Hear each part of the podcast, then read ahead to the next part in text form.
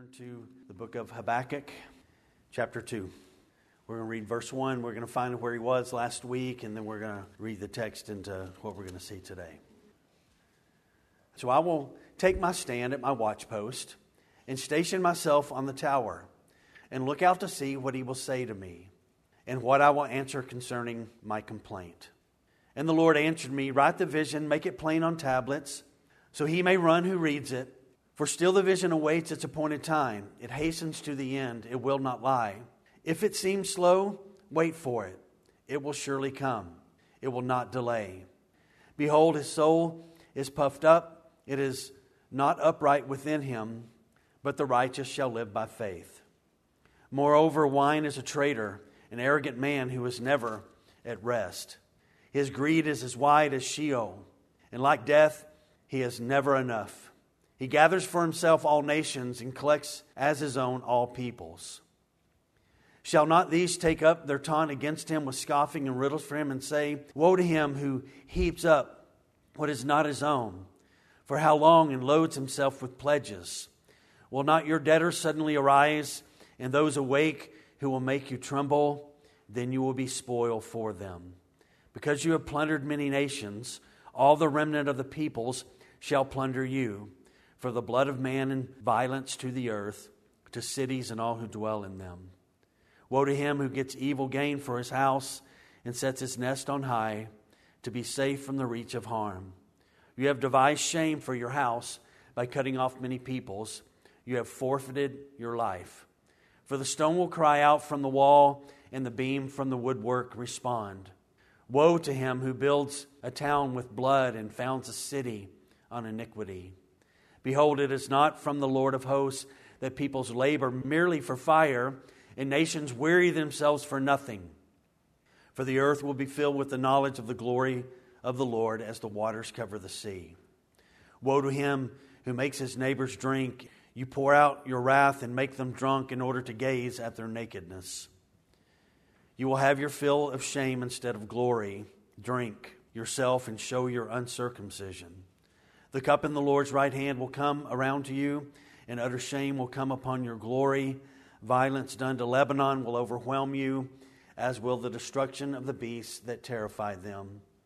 For the blood of man and violence to the earth, to cities and all who dwell in them. What profit is an idol when its maker has shaped it, a metal image, a teacher of lies? For its maker trusts in his own creation when he speaks when he makes speechless idols. Woe to him who says to a wooden thing, Awake, and to a silent stone, Arise. Can this teach? Behold, it is overlaid with gold and silver, and there is no breath at all in it. But the Lord is in his holy temple. Let all the earth keep silence before him. I love these short Old Testament prophet books.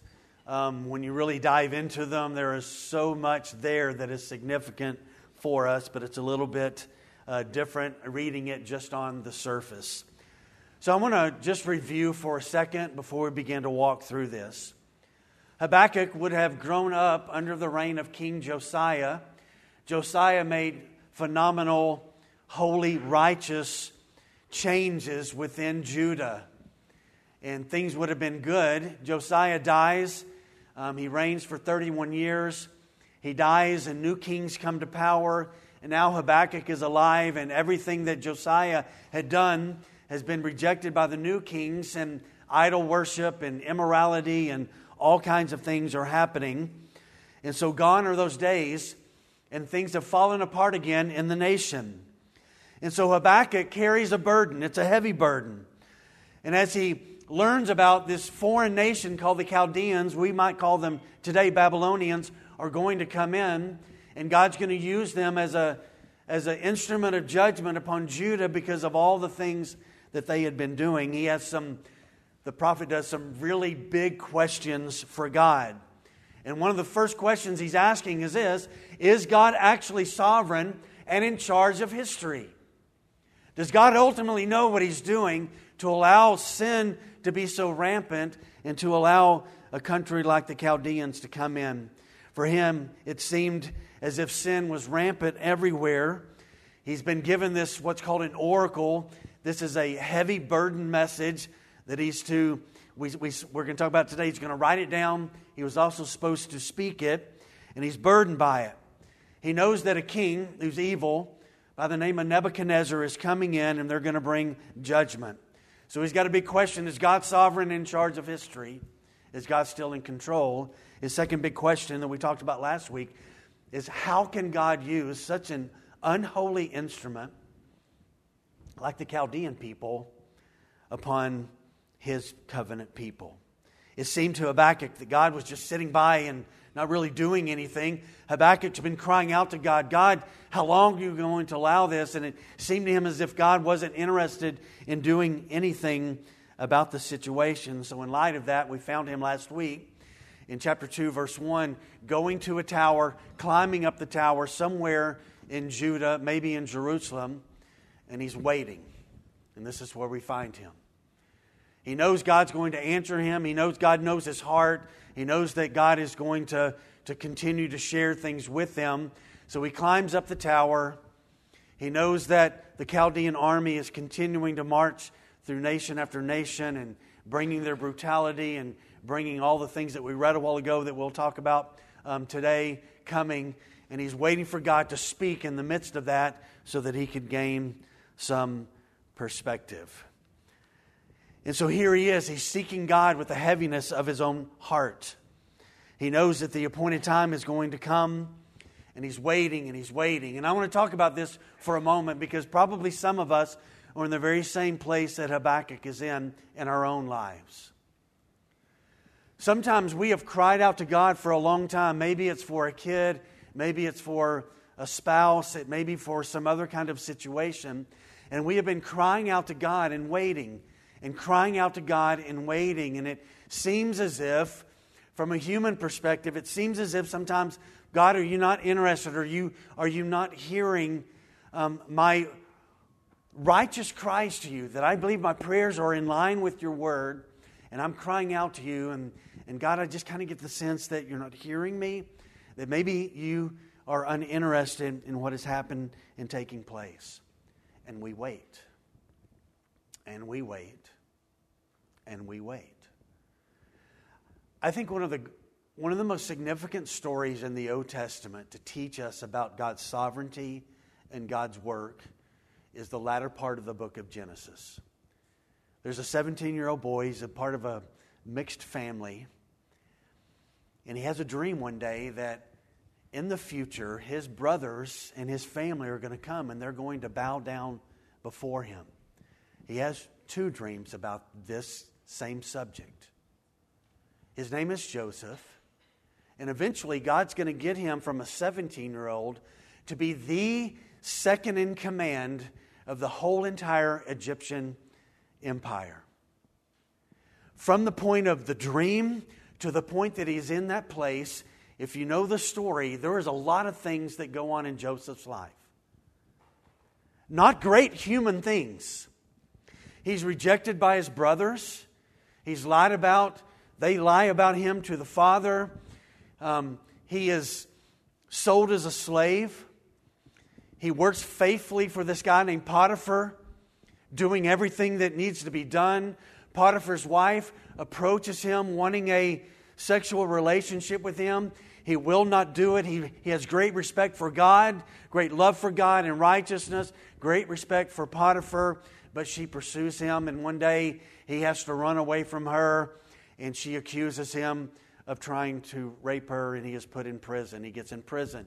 He's faithful in prison, and God blesses the prison, and, and he interprets dreams. And, and he asks one guy that goes out, Listen, when you go up there, will you, will you tell them that, that uh, will you remember me?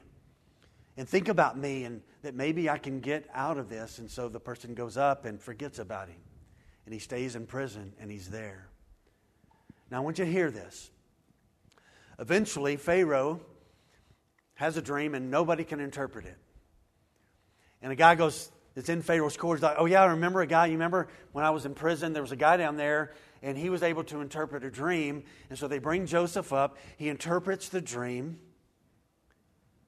And Pharaoh says, Okay, you are going to be the right hand person since you've interpreted this. There's going to be seven years of great abundance, there's going to be seven years of great famine. And Joseph, I'm going to put you in charge of all of that. That ultimately ends up being a couple of decades. Now, I want you to listen to this because I think it's important for us, a very practical thing that Habakkuk's dealing with and that Joseph is dealing with.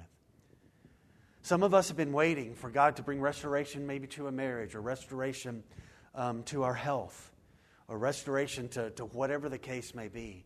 And we have been waiting for a long time. From our human perspective, this is what we do. We think that time has been wasted. God, get on with it. Bring the answer now in this situation, in this setting, because I've been waiting and I've been crying out to you. And I want you to know this that if God is asking you to wait, and He's asking you to trust Him, trust Him, trust Him, trust Him as we wait, those years, those months are never wasted months. They are never wasted years if we are in pursuit of God. What is God doing as we wait? He is refining us. He is expanding our understanding of who He is. And so sometimes we think, I've been waiting for years of this, and I've been crying out to you, God. And, and we've been trusting God, and we've been going back and thinking about who God is. And sometimes we can think, boy, it seems like I've wasted those years waiting. And I want to put forth this morning is that that time is not wasted. It has been a refining time for God to get you and I in our life to where we need to be. For Joseph, he could have looked at his life and thought, I've been forgotten by my brothers, rejected by my brothers.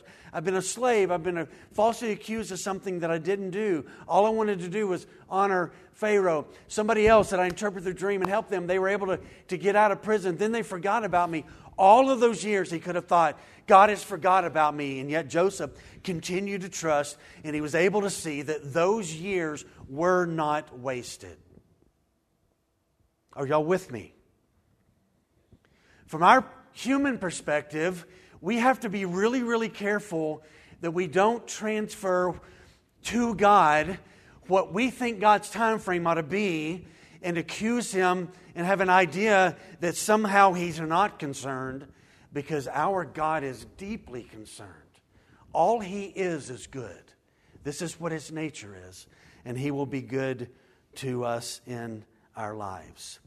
We are not wasting time. If you are now in a situation where you are waiting and you're waiting and you've been, you think, I've been waiting, when is God going to come through? I just want to encourage you to hang in there. You are not wasting your life if you are in pursuit of God and you are walking with God. He is doing something. For those of us that have walked with God for a long time, can we not look back over those moments when we did cry out to God for a long time? And what did we, what did we learn? He was at what in those situations? He was at work. He was doing something. And we are who we are today and have the kind of deep, trusting faith in Him because we trusted Him in those moments and in those time frame periods of our lives, and God was at work doing something really important. So, I want to talk today about God's standard in the midst of wickedness. How do you and I live? This letter came, this oracle came to Habakkuk. Let me remind us 2,600 years ago. This is unbelievably practical unbelievably helpful for us to understand what God is up to so that we can learn some things. But let me tell you a little bit about Judah and just remind us. Judah had a huge issue at this time. It was a nation that had abandoned truth, truth had been discarded. Um, in, in, in many of the years in which Judah was there, truth in the culture had been abandoned, it had been discarded, it had been thrown away, it had gotten lost, it had gotten recovered under Josiah. Now it's gotten lost all over again. And so, all over Judah, this was happening. Just a rejection of God's word, a rejection of God's truth. The system that arose and that replaced what Josiah had done was the truth was established by Josiah, and now they'd rejected the truth and they'd gone back to a lie. And so I want to ask the question this morning as we begin to walk through this what happens when a culture has no appetite for truth at all anymore. What happens in a, in a culture among a people that know God and have walked with God, but now no longer those people have an appetite for the truth. There's no desire for the truth. We look at our country, we have a rich spiritual heritage when it began. There had been awakenings in our country. There have been moments in our country where, where truth guided things, it guided the government. There's a shocking reality that government people thought about how do we, how do we make laws that honor God? And, and, and, and gone are those days. And we'll talk a little bit more about that in a moment. And so, what happens when a culture no longer has an appetite at all for the truth? Here's, here's what happens, and this is what was happening in Judah, and it's what is happening in our country. The first thing that happens is this is that people began to be seduced to any kind of lie that people come up with and began to proclaim and began to gather around. When there is no basis for truth, then the individual becomes the basis for truth. We hear this all the time in our culture. Well, that's your truth. I have my truth. That person has their truth, and everybody has a truth. And there is only one truth, and that is God's truth. And so, when, when a culture has no real appetite for truth, a culture is seduced into any kind of lie and any kind of thing, and there is no basis for truth but the individual. The second reality is this is that over time, people began to gather around ideological lies. Not around truth, but ideological lies. And in our country today, our media is deeply complicit in this of just having a narrative, pounding it and pounding it and pounding it. And I'm talking about conservative media has an agenda, liberal media has an agenda, and we don't, by the way, uh, please, please agree with me on this. If not, I've failed you over 14 years. We don't follow what the media says. We are God's people. We follow what the book says. So when conservative media lies, what do we do? We call out the lie. When liberal media lies, what do we do? We call out the liberal lies. We are God's people. We're not following culture, we are following the truth. And so, what happens and what's happening in our country today, there's all these ideological lies on both sides of the fence of whatever spectrum things are. And so, what God, I think, is doing is wanting to call the church back to one perspective, and that is the biblical perspective.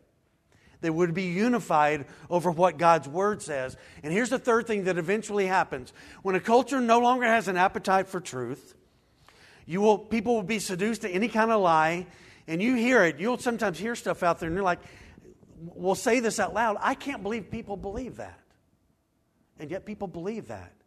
And they will gather around it. And it just seems strange to us because it's not logical, and we know that it's not truth, but they will, they will do that. And here's eventually what happens. The third thing is that the people who gather around that become enslaved to these lies in such a deep way that it only brings deeper sorrow and stronger disillusionment. And I want to put forth this morning this is the culture in which we live today. This is where we are. So, as God's people, we live by the written text. So God gives an oracle to Habakkuk. And as he gives this burden message, he, we see there in verse 2, look, look there in verse 2. And the Lord answered me, Write the vision, make it plain on tablets, so he may run who reads it. Here's the first point this morning. This is what he tells Habakkuk Habakkuk, I've got a message for you. It's an oracle, and I want you to write it down and then I want you to tell it to the people and teach the people. So here's, in other words, here's the thing the written word of God becomes the only standard for God's people. This is what we follow.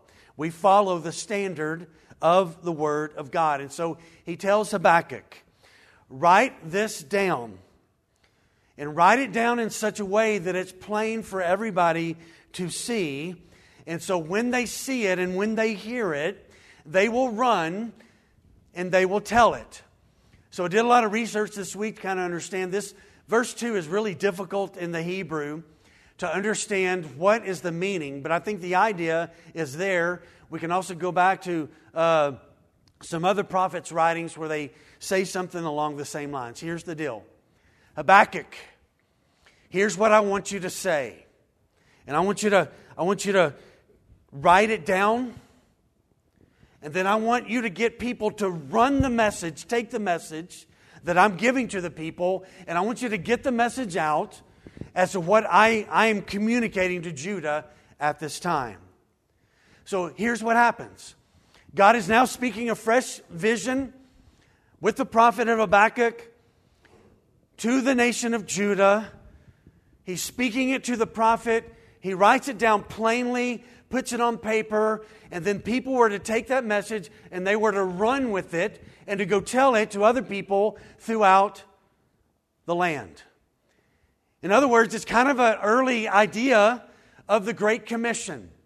Christ has asked us to run with the gospel, to take the gospel to the nations, teaching them to obey what Christ has said and what Christ has communicated. So he says, Habakkuk, write it plainly so that people can read it. And as people read it, then I want people to run and I want them to tell it. The context indicates that. And I did a lot of research this week about this. He's not, ta- he's not telling them, flee to another country, run away. That's not what he's saying. He is saying, run with the message and to tell the message. Listen to what Daniel said about this same idea. This is Daniel chapter 12, verse 4. God telling him, But you, Daniel, shut up these words and seal the book until the time of the end. Many shall run to and fro, and knowledge shall increase. Now, watch. Here's what's happening. Here's, here's the purpose. This is important for the church, for us to understand this. So, with Daniel, he was to write the things that God had told him. God says, Write these things down, seal it up, and then it's going to get out. The word's going to get out, and people are going to run to and fro. And as they run with the message and tell the message, knowledge is going to increase. People are going to learn more about what I'm saying. This is the same idea with Habakkuk here. Write this down plainly. Let people read it, let people run with it to tell the story. So when they did come to pass, people would come to know the incredible truth and the important aspect of all of this in the midst of the people. So the written word of God is our standard. The written word of God is our standard. Here's the second thing this morning. Look at verse 3. For still the vision awaits its appointed time, it hastens to the end, it will not lie. If it seems slow, wait for it, it will surely come, it will not delay. There is a, secondly, this morning, that Habakkuk's going to be used as he writes this down, that there is a certainty of God's word being fulfilled. There is a certainty of God's word being fulfilled. So he says it. Still, the vision awaits its appointed time. It's not here yet. It's going to come. The time is going to come. It's going to hasten as well to the end. So there's going to be a, a twofold aspect of this. It's going to happen in Habakkuk's time, but then there's also going to be a future aspect of this vision that is going to come in the very future. Those of you who are hot, I think the air conditioner just turned on. There's people fanning, okay? It's going to cool down a minute. Listen to this, church.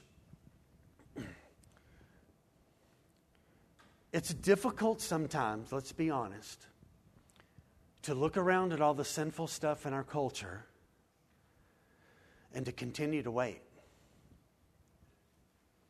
It's hard because we know that devastation and destruction and violence and all that kind of stuff is continuing to happen and take place. And God is asking His people, He's asking us today to learn from what Habakkuk had to learn. And what Habakkuk had to learn was simply this is that God is going to fulfill his word. Are we in agreement about that? So until he does, what do we do?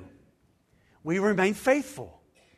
We continue to trust and know that he is sovereign, he is in charge of history. And so when things unfold and, and come to fruition that we wonder about what they are, we know this that the Word tells us that God is certain, certainly going to fulfill the things that he is speaking. So Habakkuk is waiting on a tower. God had been crying out for you for years. How long are you going to let sin just be rampant? And now you've spoken, and you're going to use the Chaldean people to bring judgment upon you. And so, God, I'm still crying out to you, and I'm waiting, trying to find understanding in regard to what you are doing. And so he waits. And he waits, and God speaks, and he says, Listen, I am going to do this. And what I say, I'm going to fulfill. It will continue to the end. It's not just going to lie around. My words just don't lie around and not do anything. My words are alive, they are at work, and you need to trust what I have to say. Listen what the writer of Hebrews says. This is Hebrews 10 36 and 37. For you have need of endurance, so that when you have done the will of God, you may receive what is promised. For yet a little while, and the coming one will come and will not delay. But my righteous one shall live by faith, and if he shrinks back, my soul has no pleasure in him. It's interesting.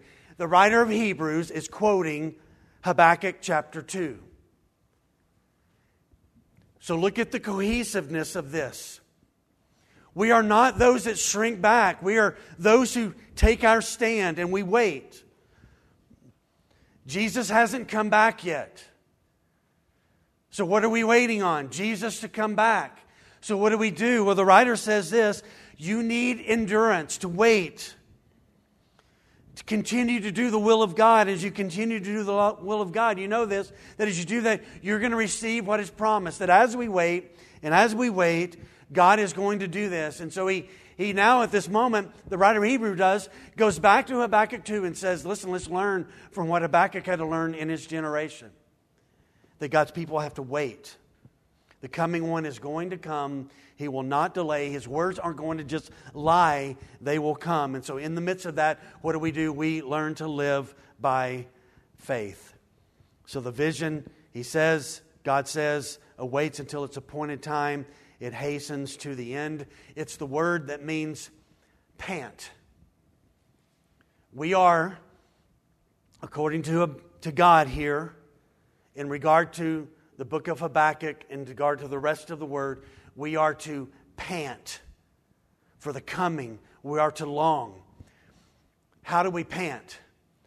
Well, some of you, if we made you go outside right now, you haven't panted in a long time, and we made you run down to the lake and back, you would be, haven't done that in years, you would be panting. Now, that's from being tired. There's another panting that comes, and it's this it's a longing for the work and the word and the majesty of God to be manifest in our midst. It is to long for the presence of God. And so he tells Habakkuk, echoes of Psalm 42 1 As the deer pants for streams of water, so my soul pants for you, God. I am longing for you. I am waiting. This is the call. How do we live in a culture of evil? We wait and we pant and long for God. We run, we wait, we hasten. We know that God's word is going to be fulfilled. And so as we wait, we long to soak up and lick up and eat and intake and cover our lives, immerse our lives in the truth of God's word. We are not those who shrink back. That, by the way, has been the problem for the last 30 to 40 years. What has the church done in this country? We have kind of stepped back and let the culture run its course and try to find other answers to address the issues that are all around us. And I think the issue is this is that God's people must pant and long for God's presence. Becca, will you put that next verse up there, the Isaiah verse? I want you to look at this verse about waiting. It's Isaiah 64 4. From of old, no one has heard or perceived by the ear, no eye has seen a God besides you who acts for those who do what? What's the action? Who wait who wait. You know what the possibility is in this country? God may not revive the church. And so, what do we do if He doesn't revive the church? We wait, knowing this that God's not going to allow His word just to lie around and not be fulfilled. God will fulfill His word. Look, look at that again. Let's read it out loud together, okay? We're going to say the address and let's read it together. It's okay to read things out loud that's not Psalm 119. That's okay to do that, okay? Let's read this together. Isaiah 64 4. From of old, no one has heard or perceived by the ear. No eye has seen a God besides you who acts for those who wait for him. Notice here, this waiting is not wasted time, is it? No. It's, it's trusting, it's action. I am waiting, knowing that the certainty of God's word is going to be fulfilled. The issue for us is this as we wait, the world just seems to be crumbling more and more every day. So, so what do we do in the midst of that? I want to give you some principles. Now, we're not going to be able to read all of this, but I'm going to, I'm going to give you quickly five principles about the ways of the world, and you'll know them. They're all around us. And so he talks about the ways of the world in verses 4 and 5. And I'm going to come back to the middle part of verse 4 in a moment, but I want to give you five principles about the ways of the world. The first one is simply this Our world is run by crooked pride. So he speaks about there. Behold, his soul is puffed up, it is not upright within him. The, the soul of the heart of the world system is not upright and righteous before God. Our heart, as God's people, needs to be upright and righteous before God. But the world system gives no consideration of God. So he's describing the Chaldeans, who, by the way, in the very end times, there's going to be a, an awakening of, of a reawakening of, of Babylon in, in the sense of the world system. And so now he's dealing with this, and he says this here's the thing about the world system it is run by crooked pride. The soul is not up. There's a blatant, prideful mockery of God that continues to rise in our culture. Secondly, they live lives of intoxication. So he says there, moreover, wine is a traitor. The Chaldean people loved alcohol, it dominated so much of their culture. They forced it upon the other nations as well. And when you are intoxicated with alcohol, then you lack control and you lack self control. And this people who, who are consumed by this and who are drunk by that, the alcohol and any other thing that we are inebriated by, power, lust, whatever it is, it has such a powerful aspect that there is a lack of control. Have you seen what's been happening kind of in the northeast of the country? Where just people are walking up to other people and violently hitting them and punching them. Men doing that to women. There's this out of controlness that is dominating everything around us. And we, we see it even here in our conservative area of the country. And there is a intoxication in all kinds of things, not just in alcohol and other drugs, marijuana, all of this stuff that marijuana was going to help people, if you will look at all the studies where they've legalized this, they have way more problems than they had before it. It's another form of intoxication. Crooked pride, lack of control, living lives of intoxication. A matter of fact, in Daniel chapter 5, you ought to go back and read that today. I don't have time. Um, but in Daniel chapter 5, Nebuchadnezzar is no longer in power. There's a new king that's in power, and they're partying. And they're just living it up. And God says to Belshazzar, um, uh, You're in trouble. You're in trouble because tonight it's over for you. And immediately that night he dies, and the Medo Persian Empire takes over. He loses his power, and they've lost it. Third thing is this the world is driven by never being satisfied and at rest. So he says there, he is an arrogant man, in verse 5, who is never at rest.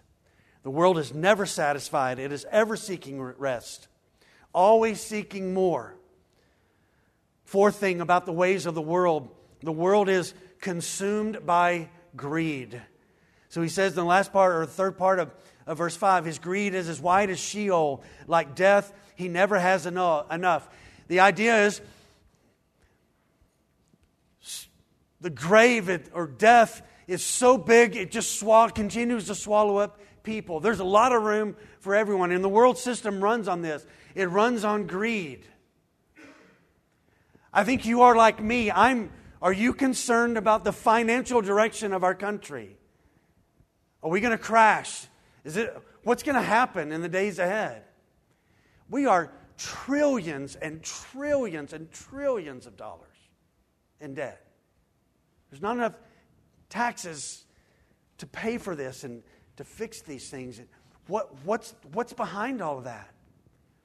The world system is so greedy that it just consumes and consumes and consumes because it's just like death. There is always room for more to come in. Nothing is ever enough in the world. The fifth aspect that drives the world is this he says in the last part of five, he gathers for himself all nations and collects as his own all peoples.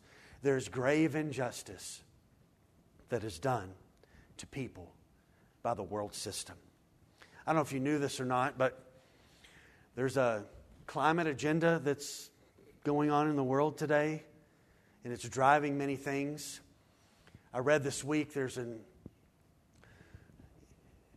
two nations in Africa that have gotten some outside people. The British government actually is funding this. They've gotten money and they're going into these two countries in Africa who have, for their whole, as far back as they can think, have been herders of animals and eaten the meat and grown their animals.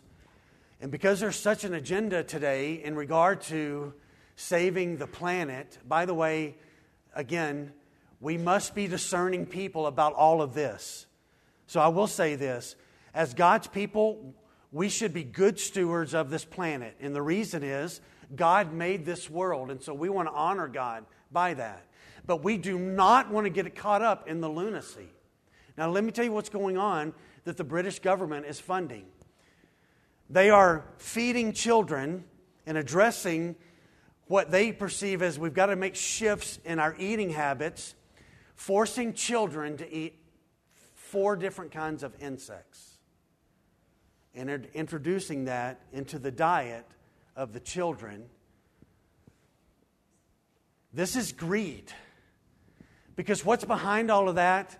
It's shrouded in care for the children, but what's shrouded in that is somebody's going to be making money on all that. That's the way the world system works. And people want to get in. By the way, they're talking about that kind of stuff for us even in our country. If you'll actually look and you will do the research, that kind of stuff is happening and taking here. Grave injustice, uncaring. You probably saw this this past week or past 10 days or so that Gavin Newsom, the governor of California, bought road signs in this state of Texas, quoting Jesus' words that it's, it's important for us to love our neighbors. This is what the billboard said.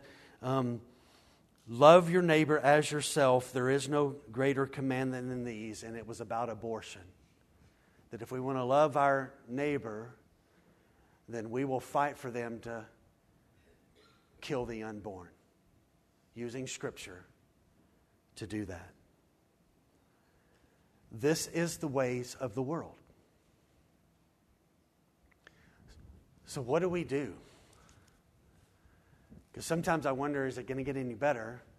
And if it doesn't get any better, how do we navigate through that? Look at the middle part of verse 4.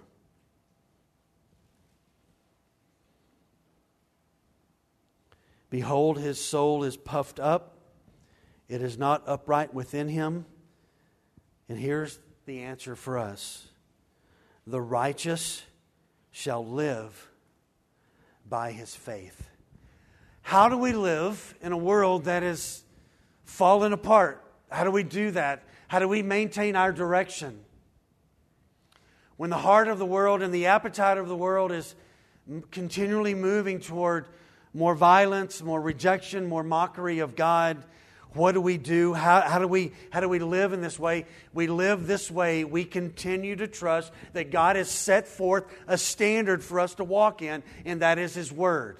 He will fulfill His Word. He's not just going to let His Word fall to the ground, and it's not going to, His Word will accomplish its purpose. Isaiah 55 As the rain and the snow come from heaven, it waters the earth and gives life to it.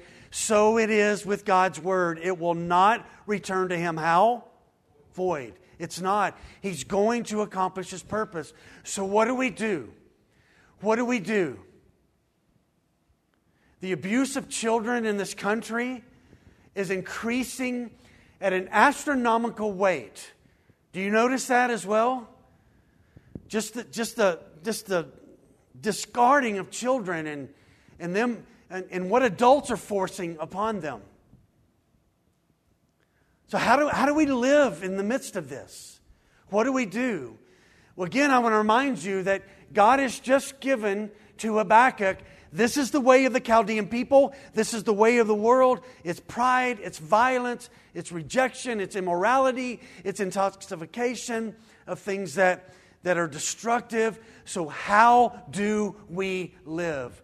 We live the same way that we have, God's people have always been called to live, and that is to trust by faith in who God is and to walk in faithful obedience to that. So he says, This is the way the world lives. But my just people who have been justified, who have been saved, who are righteous because of the blood of Jesus, they are to live by faith. They are to live by faith. Hebrews 11:6 says this, without faith it is impossible to please God. For whoever would draw near to him must believe that he exists and that he rewards those who seek him. Martin Luther, before the Reformation, left Germany and he took a trip to Rome. And when he got to Rome, he was going around all the things that the Catholic Church had set up as shrines and things that you would go to and, and do things and see. When he got to Rome, one day he came to the church of St. John's Lateran. This is where Pam and I've been there when we lived in Germany. We took a we had somebody watch our kids for five days, and we went to Rome and we went to this church. It's a church where they say is the staircase that Jesus walked up to talk with Pilate. And so the Catholic Church got that from Jerusalem. They brought it over. They created this church, and they, they say that the blood of Jesus had stained these steps. And so the popes and the church would teach this that you could get an indulgence if you would crawl up these steps on your knees and your elbows, and you would crawl up and you would pray. If you would do this, the Pope would grant you an indulgence. Pam and I stood at the bottom and watched that, and when people got done, then we just walked up and we just prayed, walking up that, that God would break this cycle of unbelief that still permeates Roman Catholicism. Luther started doing that. And as he climbed every step and he began to do this, he thought to himself, I'm going to get an indulgence. And as he was climbing up, he got about halfway up, and he remembered these words from Habakkuk chapter 2, verse 4. So Luther's on his knees. He's crawling up. He's, he's crying out. He's, he's, he's wanting the Pope, when this is done, the Pope's going to give me an indulgence. he remembered these words that the righteous, the just, live by faith. And it said that right there in the stairs that he's crawling up them, he remembered that, that he stood up right there and he walked down and he went straight home to Germany. Many reformer uh, historians of the Reformation believe that the Reformation probably happened on those steps. Where something inside of Luther's heart said, This is not right. I cannot buy into a false system of belief. I've got to buy in to the eternal word. And if I am going to walk with God, then I will walk by faith. Later, Luther would write these words describing that. Listen to what he says. He said, Before those words broke upon my mind, I hated God and was angry with him because, not content with frightening us sinners by the law and by the miseries of life, he still further increased our torture by the gospel. Luther had a time where he didn't understand things correctly, and he's at a bad place. And then he said this But when the Spirit of God, when he was on the steps, and I thought of those words. He said, I understood those words. The just shall live by faith. The just shall live by faith. Then I felt born again like a new man, and I entered through the open doors into the very paradise of God. What's he describing there? His salvation experience. That it took place there. It's 11:17 and I've got pages left and so we're going to we're going to we all indulge me we'll get back to this next week. But I do want to finish with this. I want you to go to Hebrews chapter 11.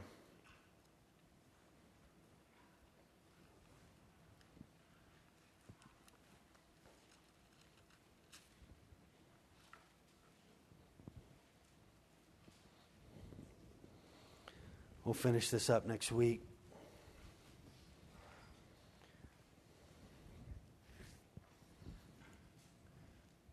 Becca, can you go back to that Isaiah verse and put it on the screen? That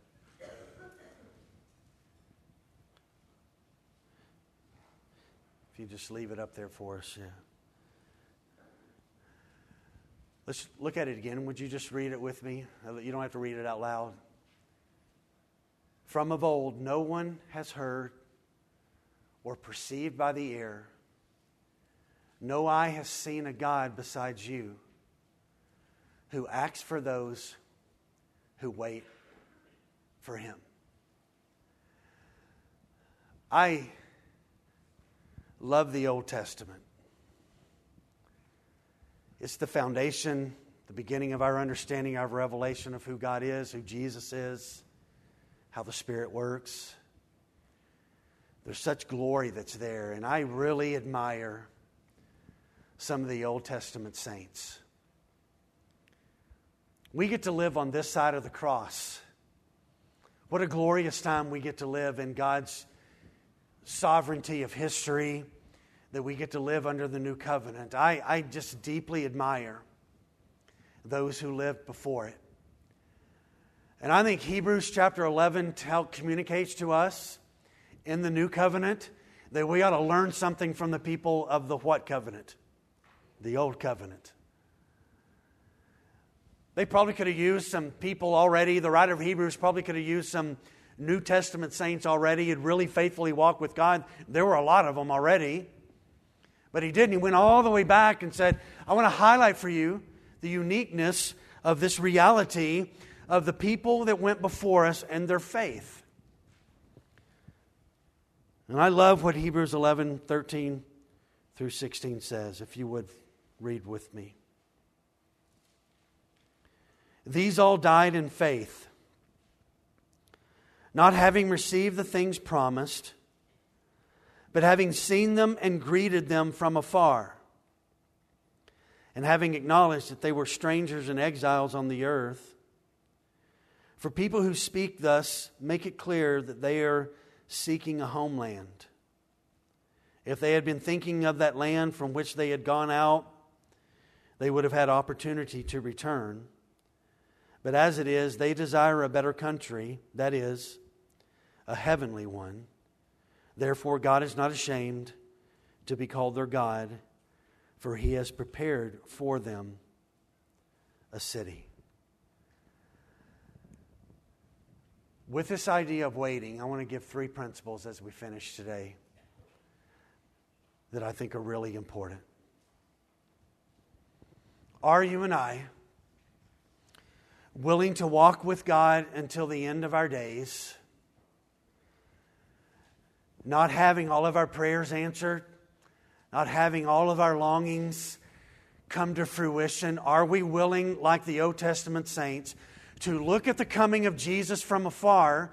They never got to see it, they didn't get to live on this side of the cross, they didn't get to know what it's like for you and I. This whole, it's amazing. I'm going to get excited for a second. The Holy Spirit of God lives inside of God's people. They didn't get to know that. They got to have tastes of that. And they looked at it from afar. And they were willing to walk with God, though in Abraham's life, God said, Abraham, I'm going to make you a great nation. And people are going to come back to this land, your descendants, and they're going to be a nation right here. Abraham never owned a piece of ground in the promised land, and yet was willing to walk with God. Though, he, though it was the fulfillment of that was 400 years out, he was willing to faithfully trust the things that God told him. So I want to ask all of us that question. Are we the kind of people who are willing to wait to be the Isaiah 64 4 kind of people who know this that God acts for those who wait for Him? They don't demand Him to do something that's man centered or whatever the case may be, but we, we're just going to trust. We know that His words are never going to lie, fall to the ground, not be accomplished. So I will wait. And I have to wait. And if I have to wait until I'm no longer breathing and I don't get to see all the things that I've asked God to do, will it be worth it? And I want to put forth this morning it'll be absolutely worth it to walk with God because ultimately He's going to accomplish His purpose in His time, not in ours. Here's the second thing they were willing to walk with God until their end, even though they didn't get to see the fulfillment of the promises. Secondly, are you and I willing to live as strangers and exiles in the world's according to the world's ways? Are we the kind of people that are willing to say no to what the world makes a big deal of? And we're going to just faithfully live as just, righteous people to believe by faith in who God is. Are we willing to speak this truth? That I'm just passing through. This is not my home. And I'm waiting for a heavenly city that's going to come, and I'm willing to wait. And that's the third thing. Are we the kind of people who are willing to long for what is heavenly and to be content to know this that walking with God is the treasure of treasures? So when this life is over, I step from this life into God's presence, and it's worth it here, and it'll obviously be worth it there when we get to see the greatness of his glory. And these Old Testament saints looked at it from a distance. They were willing to walk with God until their end, even though they didn't get to see the fulfillment. They read about the promised Messiah. They read about the promised Messiah. He has come. And we're living in the midst of the work of the promised Messiah's work and what that means for us, being indwelt by the Spirit. And are we willing to be like them? To not have to to demand God to do what we want Him to do, but to be the kind of people who wait, knowing that He's going to accomplish His purpose. And it's worth it to walk with Him that way. And I tell you, the blessing comes for those who wait, who are Isaiah 64 4 people. The blessing comes in this is that God says, I'm not ashamed that those people belong to me because they long for me with every fiber of who they are. And note, notice what the end of verse 16 says there. Therefore, God is not ashamed to be called their God, for he has prepared for them a city. He has prepared for them a city. So, how do God's people walk in a world that system is just so off course? We walk by faith, trusting that God will accomplish His work in every promise that He's made. So that's where our confidence rests. Your confidence can't rest in me. It can't rest in that we're a church that's unified and loves one another. Though those things can encourage us, that.